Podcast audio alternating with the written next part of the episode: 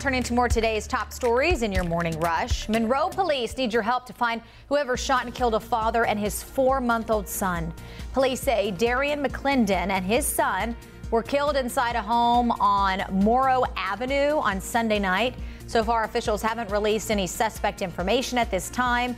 They're offering up to a $5,000 reward for any information that may lead to an arrest. A Fort Mill family charged for their role in the U.S. Capitol riot are set to appear in court today. Four members of the Robinson family were arrested earlier this month.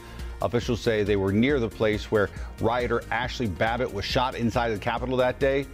Officials say the family was inside the Capitol for less than 30 minutes. Tonight, big changes could be coming to the former Eastland Mall site, where when Charlotte uh, City Council meets to discuss the city budget, Leaders will discuss a new development at the mall that could bring office space, restaurants, retail, and entertainment venues. Tonight's meeting starts at 5.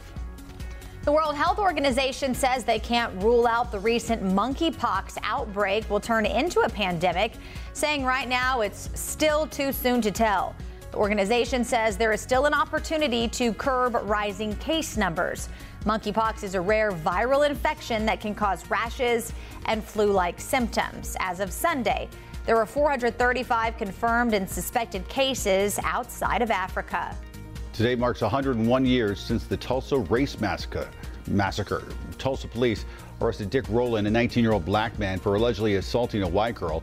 When he was arrested, an angry white mob gathered the, outside the courthouse there. A small group of armed black men arrived to help guard the teenager. Chaos broke out, and the white mob headed to Tulsa's black community known as Black Wall Street. It's estimated about 300 people died and over 1,000 homes and businesses were destroyed. That is it for your morning rush.